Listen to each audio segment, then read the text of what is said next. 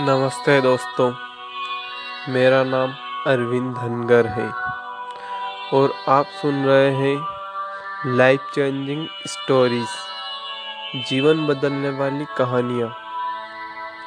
हाँ तो दोस्तों, आज की हमारी कहानी है बेहद ही खूबसूरत दिल छू लेने वाली। मोहन काका।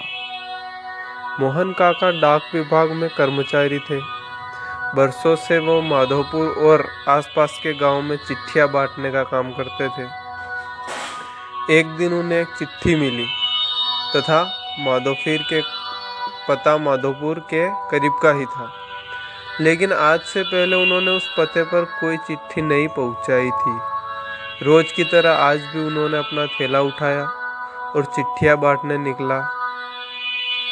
सारी चिट्ठियाँ बांटने के बाद वे उस नए पते की ओर बढ़ने लगे।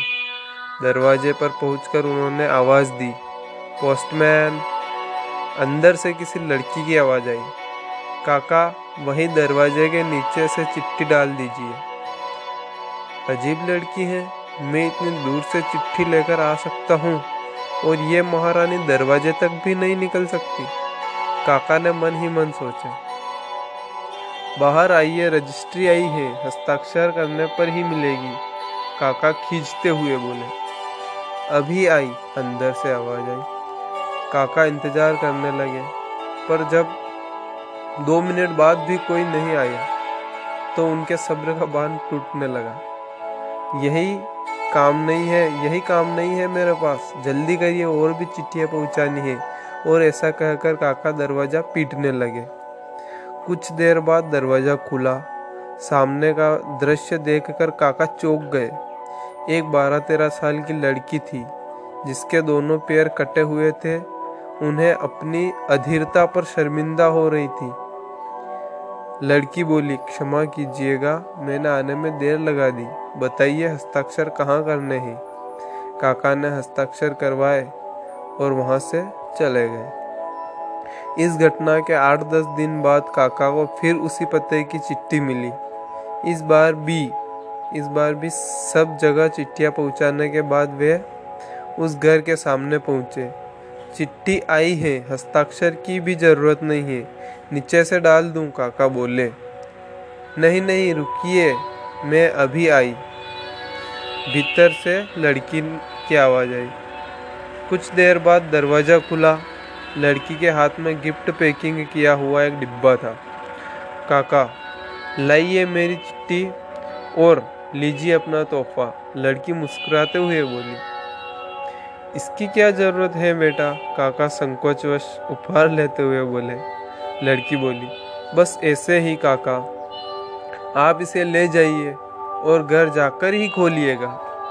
काका डिब्बा लेकर घर की ओर बढ़ चले। उन्हें समझ नहीं आ रहा था कि डिब्बे में क्या होगा। घर पहुँचते ही उन्होंने डिब्बा खोला और तोहफा देखते ही उनकी आँखों से आँसू टपकने लगे। डिब्बे में एक जोड़ी चप्पलें थी। काका बरसों बरसों से नंगे पाँव ही चिट्टियाँ बांटा करते थे, लेकिन आज तक किसी ने इस ओर ध्यान नहीं दिया था। यह उनके जीवन का सबसे कीमती तोहफा था। काका चप्पले कलेजे से लगाकर रोने लगे। उनके मन में बार बार एक ही विचार आ रहा था। बच्ची ने उन्हें चप्पलों तो दे दी, पर वे उसे पैर कहाँ से ला कर देंगे? दोस्तों, संवेदनशीलता या सेंसिटिविटी एक बहुत बड़ा मानवीय गुण है। दूसरे के दुखों को महसूस करना और उसे कम करने का प्रयास करना एक महान काम है। जिस बच्ची के खुद के पैर न हो, उसकी दूसरों के पैरों के प्रति संवेदनशीलता हमें एक बहुत बड़ा संदेश देती है। आइए हम भी अपने समाज, अपने आस पड़ोस अपने यार मित्रों, अजनबियों सभी के प्रति संवेदनशील बने। आइए हम भी किसी के नंगे पाँव की चप्पलें बने और दुख से भरी इस दुनिया में कुछ खुशियाँ फैलाएँ।